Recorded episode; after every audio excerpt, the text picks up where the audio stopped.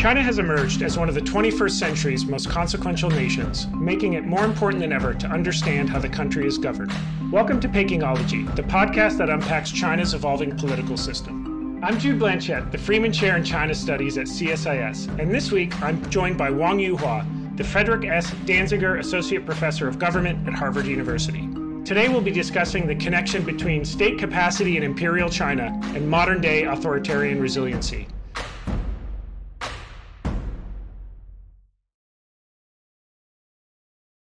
Yuhua, thanks for joining the podcast. Thanks, Jude. It's my pleasure to be here. So, I wanted to start by asking a question about your intellectual biography, looking at the work you did when you were doing your PhD and the work you're continuing to do. You, you clearly have a very strong interest in this question of, of state building, state capacity, state resiliency. So, how did you come to be focused on this topic as the core of your, your academic work? And, and as a follow up, what are the questions or the outstanding intellectual research questions that are, that are driving your work moving forward? Well, I think, you know, the when I came to the US for graduate school, this is, you know, a long time ago, a lot of people ask me, uh, you know, why is the Chinese state so strong? Because, you know, we have this very popular view that the Chinese government can basically do anything. They can dictate how many children, you know, people have, and then they can make people take the vaccine. So we are all very impressed by, you know what social scientists call state capacity of the Chinese government. And then at the time, I was thinking about first of all why the Chinese state was so strong, how the Chinese state became a very strong state. And then the second question, kind of a normative concern that I had was because it is a very strong state, it can do anything. So therefore, as a social scientist, I was thinking about what are some of the mechanisms that can constrain a very strong state, which is, you know, what are some of the social or economic mechanisms that can make the state do something that, that is in the benefits of the society of all the citizens in the country. And then when I started my dissertation, that kind of the second question, the normative question kind of was the motivation to write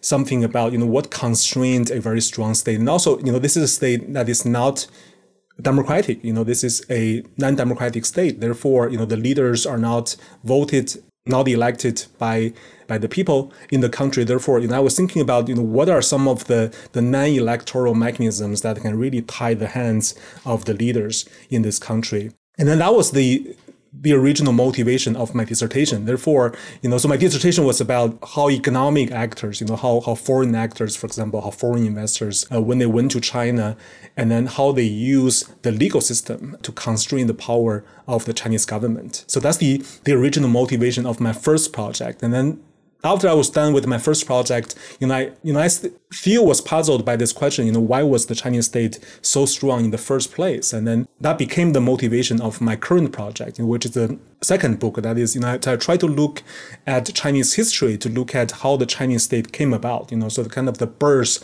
of the Chinese state, you know, how a strong state was born and then how that strong state endured for such a long time. So those are the questions that, you know, motivated these two projects. When you think about future research, what are the I mean, what are the questions in your, you know, when you're in the shower and you're sitting there thinking, well, how the hell is that the case? Are there any really outstanding ones that continue to to puzzle you about continuing practices or or future evolutions of the Chinese state? Yeah, well, I'm in the shower. I try not to think about research questions, you know, but but once in a while, you know, uh, you know, the, the key question I'm thinking about is, you know, just looking at China for the last, you know, two millennium, and uh, you know, one question always puzzled me is, you know, we have this regime or this, you know, this country that has such a long civilization, you know, let's say more than 2000 years. And then for this 2000 years, they have a very stable form of government. You know, it's, it, you know, they're certainly different, you know, for example, in, in dynastic China, in contemporary China,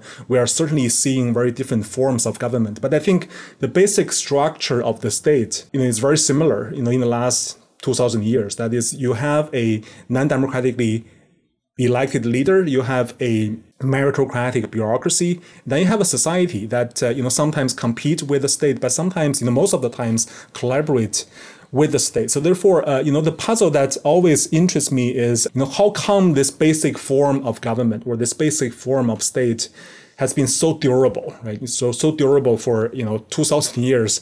But then the second dimension of the question is, you know, looking at the, the ups and downs of the Chinese state, you know, thinking about, you know, the, the foundation, you know, in the Qin dynasty 2000 years ago, but also the collapse of imperial China in early 20th century and then the, you know, the founding of the Chinese Communist Party and then the, you know, the founding of the PRC in the mid 20th century, you know, it always intrigued me to think about, you know, what explains this exceptional durability of the state, but also the ups and downs of the state. That is, you see the foundation of new dynasty, the foundation of new regimes, but also the collapse of the state. But then, you know, this basic form of the government uh, stayed the same. That is, you know, no matter what happens, you have those dynasties, new regimes, but continually China keep going back to the same form of government, you know, over and over again. So I think that's the fundamental puzzle that has been interesting me. I'm getting ahead of myself, but I while I'm still thinking of it, I wanted to ask you if you and I well, I guess we'd have to assume we cryogenically froze our brains, but let's pretend, you know, 200 years from now we're we're on Zoom and we're having a, a conversation, we're returning to this. Do you think we will look at the contemporary CCP under the Xi administration as a disjuncture in this long story of, of relatively stable structure and style of Chinese governance? Will this be something new or will this just be part of this longer lineage and story? And I, and I ask that because, of course, we have a very present bias, but one of the consensus that seems to be emerging is just how different Chinese rule is nowadays. Different because technology is enabling new capacities that that previous rulers of course have never dreamed of in terms of enforcing control, but also you were mentioning sort of meritocratic, you know, bureaucracies. We seem to be seeing a new evolution in terms of bureaucratic governance with the party replacing traditional you know state council government uh, bureaucracies. So I'm wondering, are we are we overreacting and seeing a disjuncture in the Xi administration, or is there something new here?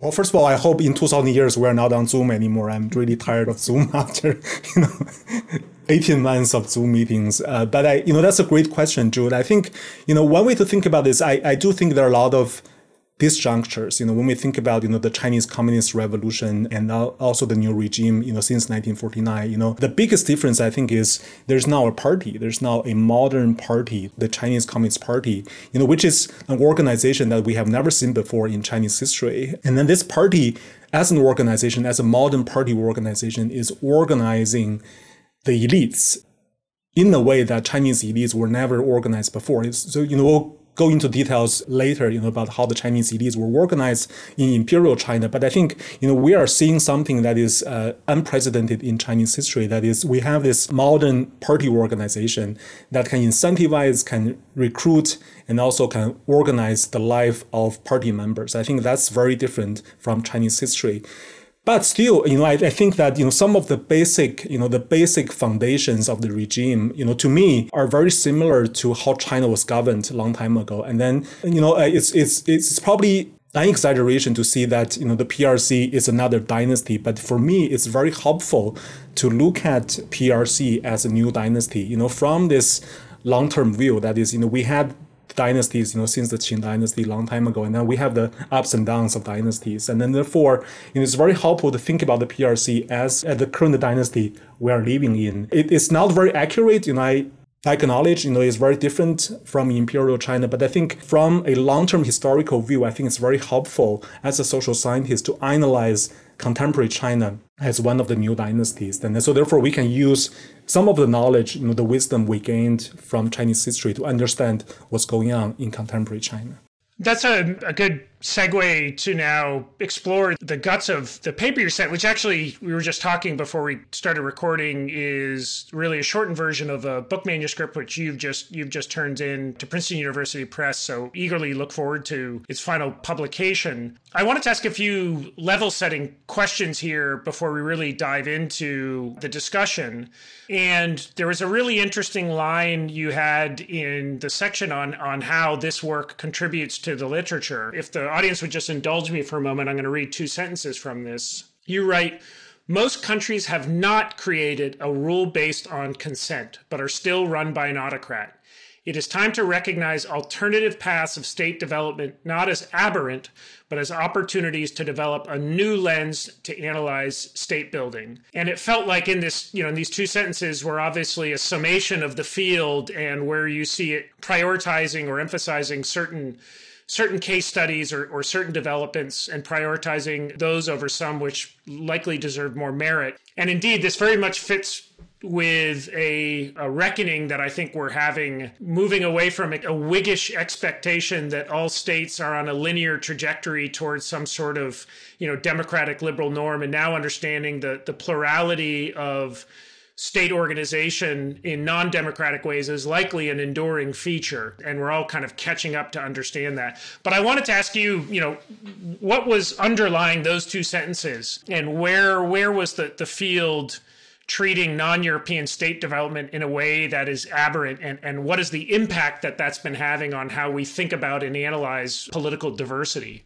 Yeah, I think the motivation was really my frustration with the old literature. I think in in political science, and you know, it's, it's getting better now. But I think the uh, the earlier literature in political science on state building, on state development, but also on democratization, on political changes in general, uh, basically is based on what I call a convergence assumption. That is, you know, they assume that every country in the world will become like Denmark, right? There's a, there's a very famous phrase, go to Denmark. And then it's, you know, was very popular, you know, in the 1960s, 1970s in the so-called modernization theory. But I think the thinking behind the convergence hypothesis is still in a lot of minds among the social scientists that we we assume that you know Europe is the future or you know is is the model is the standard is the benchmark. And then you know every country in Africa for example in in Asia in Latin America will someday you know in the future it takes a long time maybe but someday they will become like Europe. And then uh, in terms of you know state building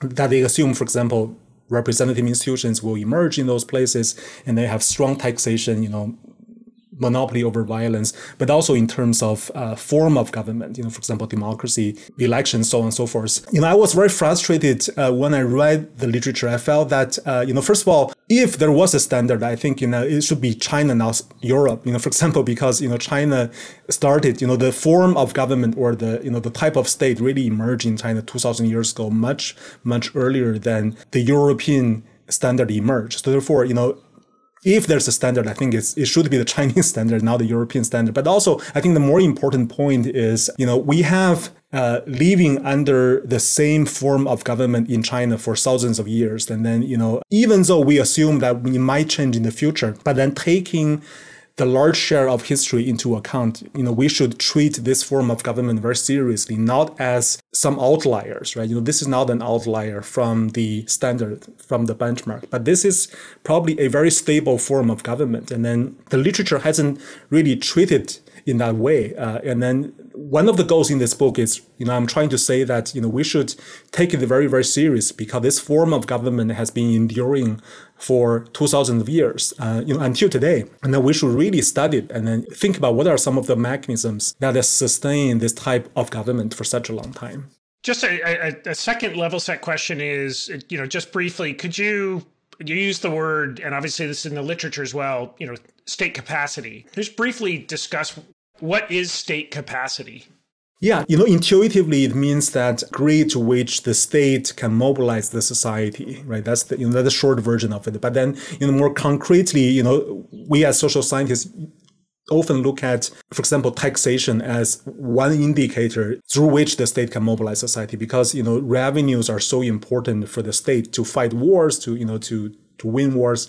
Therefore, one way we look at state society relations, but also state capacity is the degree to which the state can mobilize financial resources from the society. That is, you know, how much tax the state can collect from the society, you know, from the elites in particular, because you know, nobody wants to pay taxes, right? And then to mobilize people to pay taxes, there has to be some agreement between the ruler and then the elites. And then there has to be something the elites can gain from paying taxes. And then the, uh, you know, the idea that the state can really extract money from the elites, you know, require information about how much income people are making, but also about you know where people are living, how many people there are, and also the timing of things. So therefore, as a very uh, concrete indicator, we often look at taxation as an indicator of state capacity. Although your paper focuses, or the book focuses primarily on imperial China, there's a lot of comparative work that you're doing to benchmark the development of the Chinese state. And indeed, you start out the paper that you sent me talking about something called the King's Dilemma, which is uh, a Samuel Huntington phrase. And actually, that, sorry, that reminded me. I was going to say one of the more recent popular works of political science on state building which decentered the West was, of course, Francis Fukuyama's great two volume on state building, which starts with the Indian state and the Chinese state. So I think recognizing how, if we're trying to think of the Ur states that we should be studying, it's not in Europe, but it's actually farther to the farther to the east where we're going to learn about some of the significant and sophisticated developments of, of state capacity. And sorry, my brain went there because, of course, his great teacher was Samuel Huntington. So you start out your paper talking about this one of the many dilemmas that rulers have to face, but you focus on on one specific to open the paper, and that is the king's dilemma. So I wanted to ask you, what is the king's dilemma, and how did European rulers solve this this dilemma?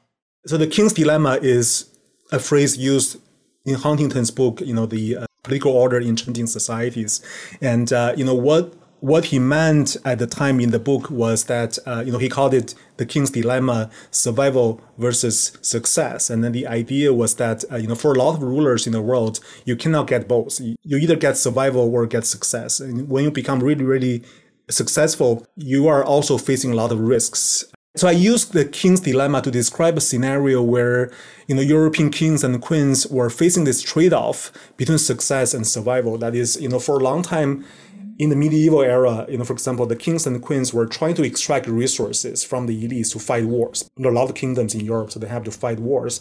And to fight wars, they have to, you know, pay the soldiers, and then therefore they have to extract resources from the elites. And then when they extract more resources from the elites, that made them more successful because they can get more money, they can win wars. But then that create a problem that is you are taking too much from the elites. And then that will create more risks for the kings and the queens. And then therefore, you know, in the medieval a lot of kings were deposed by the elites. For example, you know, thinking about the Glorious Revolution, Charles was killed by the elites because he taxed too much, right? So I think, you know, the the scenario was very common in other countries as well. You know, in China, you know, we can think of, you know, various emperors, you know, being assassinated because he took too much, right? I, I tried to start the article with that dilemma that a lot of rulers were facing. That is, they can either be very successful in terms of extracting resources, or they can be very stable. That is, they can stay in their power for a long time, but they cannot take too much money from the elites. You contrast that with what you called the emperor's, or you mentioned in I think comparative sense, the emperor's dilemma, which is, of course, looking at imperial China. So if I can ask you the same question, uh, state development in imperial China, what was the emperor's dilemma? Uh, how were they interacting with and, and facing challenges from their own elite? Yeah, so the king's dilemma gradually was solved in the 13th century, 14th century because of the emergence of representative institutions. That is, in Europe, gradually the kings and queens started to use representative institutions to get the consent of the elites when they want to tax the elites. Say, for example, after the Glorious Revolution, uh, you know, the English rulers started to use the parliament to get the agreement from the elites before they tax them. And then, therefore, you know, in the literature, they argue that uh, this type of representative institutions played a very important role in solving the king's dilemma. That is, they lengthen the duration of rulers in Europe. That is, they made the rulers very, very durable because the elites now can bargain with the kings and queens. They don't have to kill them. But also at the same time, the representative institutions also empowered the kings and queens because they enable the kings and queens to tax the elites in an institutional way. So that's how the king's dilemma was solved in Europe. I made this argument in some of my other works that representative institutions didn't emerge in China because of the political geography. You know, China has been unified for, for a long time. It was a very big country, so the elites didn't have a lot of bargaining power with the so the emperor's dilemma was that, uh, you know, very similar to the king's dilemma. That is, the Chinese emperors were also trying to collect a lot of taxes from the elites, but then they were also facing rebellions, risks posed by the elites. And then, and then when I talk about the emperor's dilemma in my paper, I mean that there are two different types of elite social structures that can contribute to either the survival of rulers or the success of rulers. And then, uh, so I use the uh, you know the words of star versus bow tie to describe these two types of social structures. So in one scenario, for example, I call this star network where the Chinese elites were organized in a very centralized way. That is, they were connecting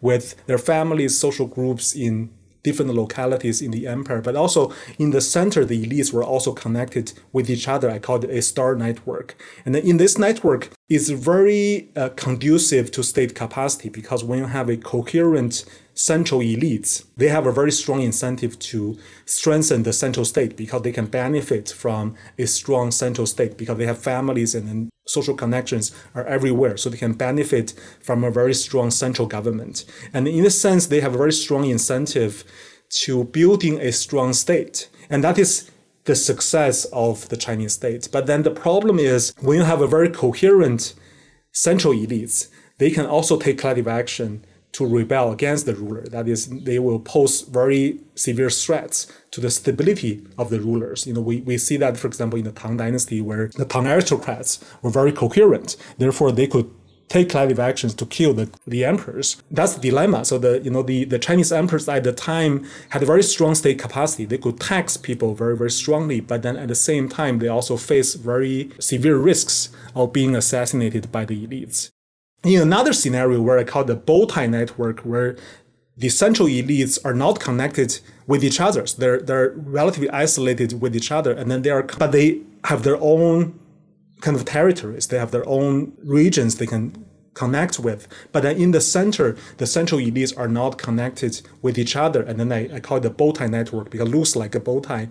And then in that sense, it's very bad for state capacity because you know in the center the elites only care about local interests because the other families, for example, are from this one county in this one province. So they only care about, you know, diverting central resources to this one locality to make their families stronger, to keep the resources in the hands of their families, not to strengthen the central state. Uh, so this is very bad for state capacity. So it's bad for the success of the ruler. But then I argue that this type of social structure of the elites is very good for the survival of the ruler because you know they are disconnected. So say for example in the center there are elites, but then they're not connected with each other. So it's very hard for them to rebel against the ruler because it's very costly for them to coordinate on rebellions. And then so in this scenario, you know, under a bow tie network, I argue that you know it's good for the survival of the ruler, but really bad for state capacity. Can I ask what exerts pressure on the shape of that elite network? In other words, how does a star network, uh, star-shaped network, take form in the first place, or vice versa? How does a bow tie network take form in the first place? Is this a pull factor where you've got the leader orchestrating the structure of the elite network such that he or she prefers success over I guess if this is possible over survival, or are there kind of exogenous, you know, environmental factors? And then related to that, you wrote in the paper that for a good stretch of time in medieval China, you had this this relatively stable star-shaped network which, as you just mentioned, boosted state capacity. But this gave way around the ninth century and morphed to become a bow tie shaped network. So, what created that disjuncture in the shape of the network? In the book, you know, uh, so I call the social structure of the elite social terrain. You know, this is kind of you know how how the elites were organized socially, and then you know in the book I call it you know the state can make social terrain, and then the the social terrain can make the state. You know, to paraphrase Charles Tilly. And then the idea is that it's both the influence comes from both directions. That is, the ruler can take some opportunity. You know, when when there are opportunities, um, the ruler will take the opportunity to reshape the structure of the elites. And then once the structure of the elites is shaped, the social terrain or the social structure of the elites can shape the state. It's comes both ways. And then in the Chinese context, so I talk about, you know, what happened, for example, in the ninth century. This is, you know, the end of the Tang dynasty, the beginning of the Song dynasty. And what happened there was, you know, in the first place, there was a very important climate change event. In the, in the late ninth century, China had some of the coldest years you know, in the last 2000 years. And then those coldest years produce famine conditions in China and you know, which produce, you know, rebellions. And then one of the biggest rebellions at the time was the Huang Chao rebellion. Huang Chao was a salt merchant. So he led thousands of rebels and then they conquered the capitals of the Tang dynasty at the time, which was Luoyang and also Chang'an. And then at the time, all the Tang elites, you know, the Tang aristocrats were living in the capitals, you know, in Chang'an and Luoyang, also in the corridor between these two cities. And when the Huang Chao rebels went in, they killed all the families. So they killed all the aristocratic families in the Tang Dynasty, which destroyed what I call the Star Network. So this is the end of the Star Network. But then, you know, how they transitioned to the Bowtie Network, you know, is a longer story. That is, so for, you know, for quite some time, there was, you know, this power vacuum in China. You know, the, there were 200 families, you know, were killed during the Huang Chao rebellion. So between the Tang and Song, there was this power vacuum. But gradually, in the beginning of the Song dynasty, the Song emperor started to use a new mechanism to choose elites. That is, you know, without the aristocratic families, they had to come up with a new way to choose the bureaucrats. And then what they came up with was to continue a tradition, but a very, you know, very small tradition started in the Sui dynasty, the Tang dynasty, the civil service examination system. So they, you know, the, the rulers in Sui and Tang started to use it, but not very systematically. Only a very small percentage of the bureaucrats were recruited through the examinations. So starting in the Song dynasty, the emperor really started to systematically rely on the civil service examinations to choose bureaucrats. And then what happened after this change was that the, the type of people that were chosen by this recruitment mechanism changed in the Song dynasty. That is, uh, you know, once people need to take the exams to become bureaucrats, it really favored the sons and grandsons of the local landlord families, you know, the local gentry that we call them. Because those people had land, so they can use the land income to invest in the education of their children. And then their sons and grandsons can take the examination systems and then become bureaucrats. But then the type of elites that started to flow into the central government become very different from the Tang elites. That is, uh, you know, starting from the Song dynasty, we start to see the flow of local elites flowing into the central government. That is, you know, people have local ties, people have, you know, marriage ties, you know, social ties with the local people. That is, you know, for example, I show in the book that uh, in terms of marriages, starting in the Song dynasty, you start to see that most of the people who work in the central government, you know, the central bureaucrats, their marriages are very, very localized. That is, they tend to marry, you know, the daughters of their neighbors, basically. And then that dramatically changed the incentive of the elites because once your social relations are very local, you tend to care about your local interests, your families, for example, your your marriage networks, your your in-laws, for example, your your properties in your localities, you don't care about the central government anymore. So therefore, the change of the elites also led to a dramatic change in their policy preferences, starting in the Song dynasty.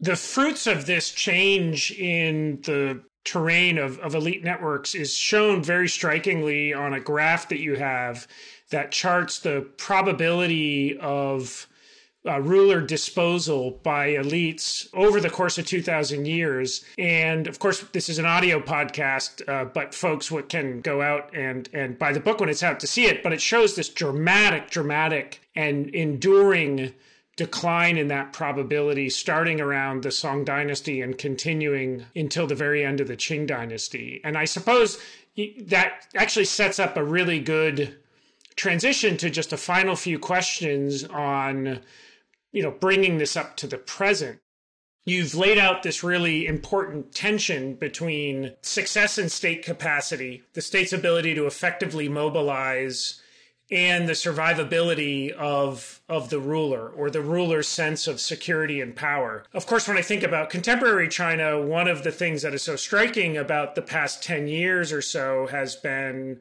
what appears to be a significant shape reorientation of elite networks in China, and indeed seeing examples of where, even at a kind of a technocratic level, folks like Cai Qi, who's the you know party secretary of Beijing, was was moved up because of his relationship with Xi Jinping, not because he had, you know, in a structured way moved up the ladder.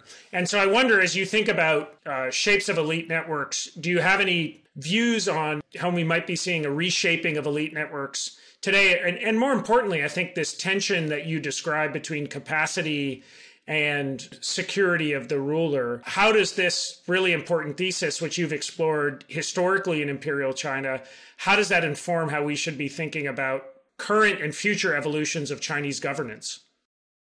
One thing always interests me is, you know, for example, the current anti-corruption campaign that is going on in China. And then, you know, we have done a lot of studies on this and then you know so why it happened you know the effects of this and then one of the more popular arguments about why xi jinping has been carrying out the anti-corruption campaign is that he tries to centralize the chinese bureaucracy by eliminating factions right so and then you know we all know that there are factions within the chinese communist party is a party but then there are factions within the party, the factions might be based on you know social ties, educational ties, but also on policy preferences. You know whatever reason, but but there are factions within the party. That argument always puzzles me because you know from my experience of studying imperial China was that factions were always beneficial for the ruler, you know, as long as the ruler can see above the factions. You know, the, so the way the Chinese rulers in the past, in, in, in all the dynasties in, in the last 2,000 years, uh, one really smart strategy they have been using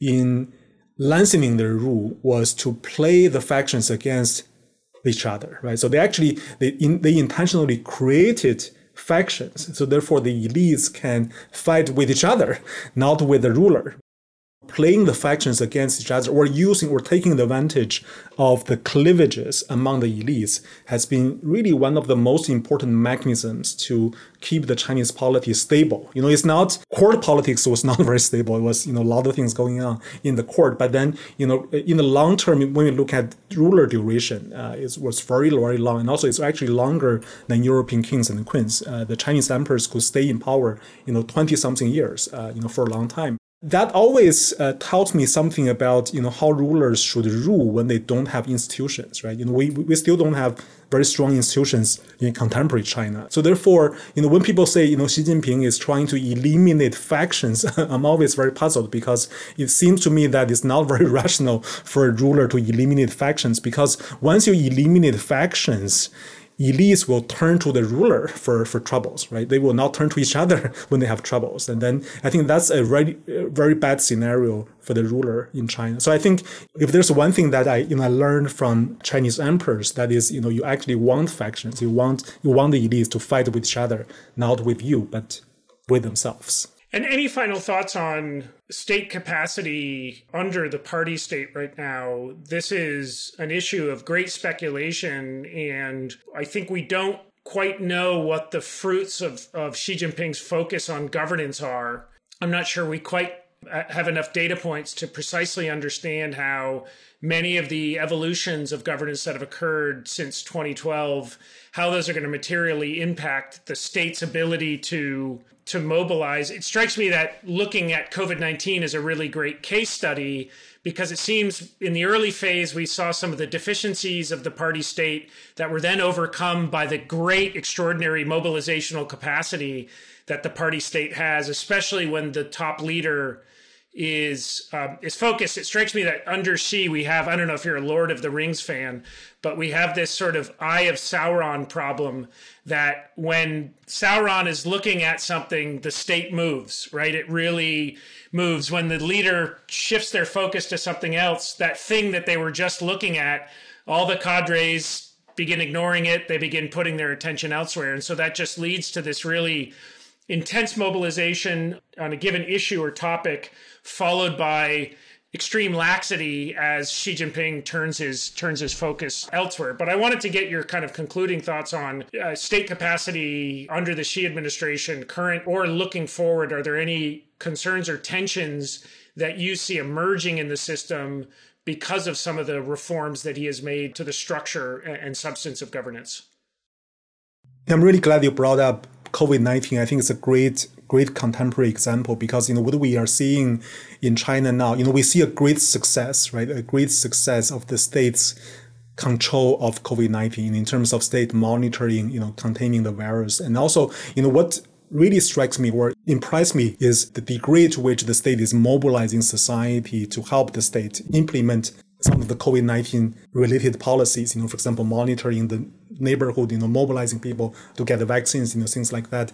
And then, you know, I see a lot of parallel in Chinese history. You know, certainly there's a revolutionary legacy that, you know, the, you know, the campaign style policy implementation that the Chinese Communist Party started during the revolutionary era. Start, you know, certainly we see some of that, but also I see a lot of parallel from imperial China as well. That is, you know, in late imperial period, you know, one of the main reasons for the Chinese dynasties to last you know, for a long time, for example, you know, the Song dynasty, the Ming dynasty, the Qing dynasty, they, they each lasted for almost 300 years, you know, longer than the United States has existed. And then, you know, one of the key mechanisms for those dynasties to last for a long time is this collaboration between the state and society.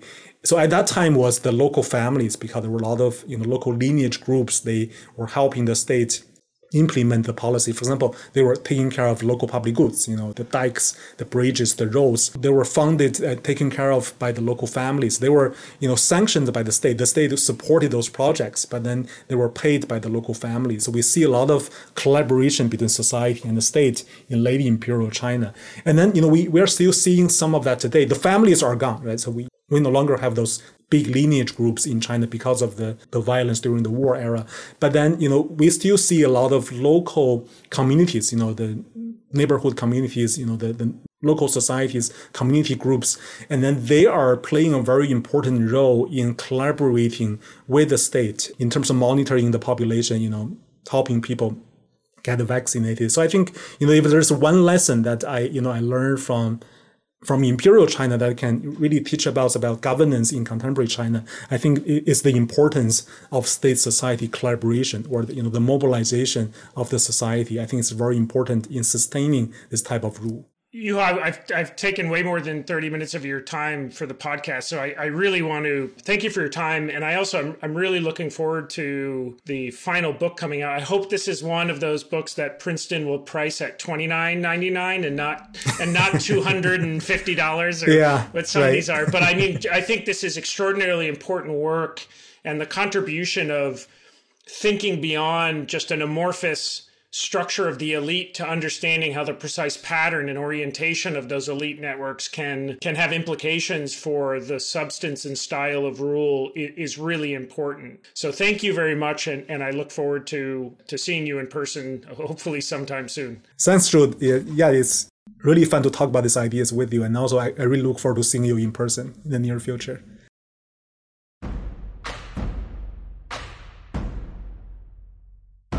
If you enjoyed this podcast, check out our larger suite of CSIS podcasts from Into Africa, The Asia Chessboard, China Power, The Trade Guys, Smart Women, Smart Power, and more. You can listen to them all on major streaming platforms like iTunes and Spotify. Visit csis.org slash podcasts to see our full catalog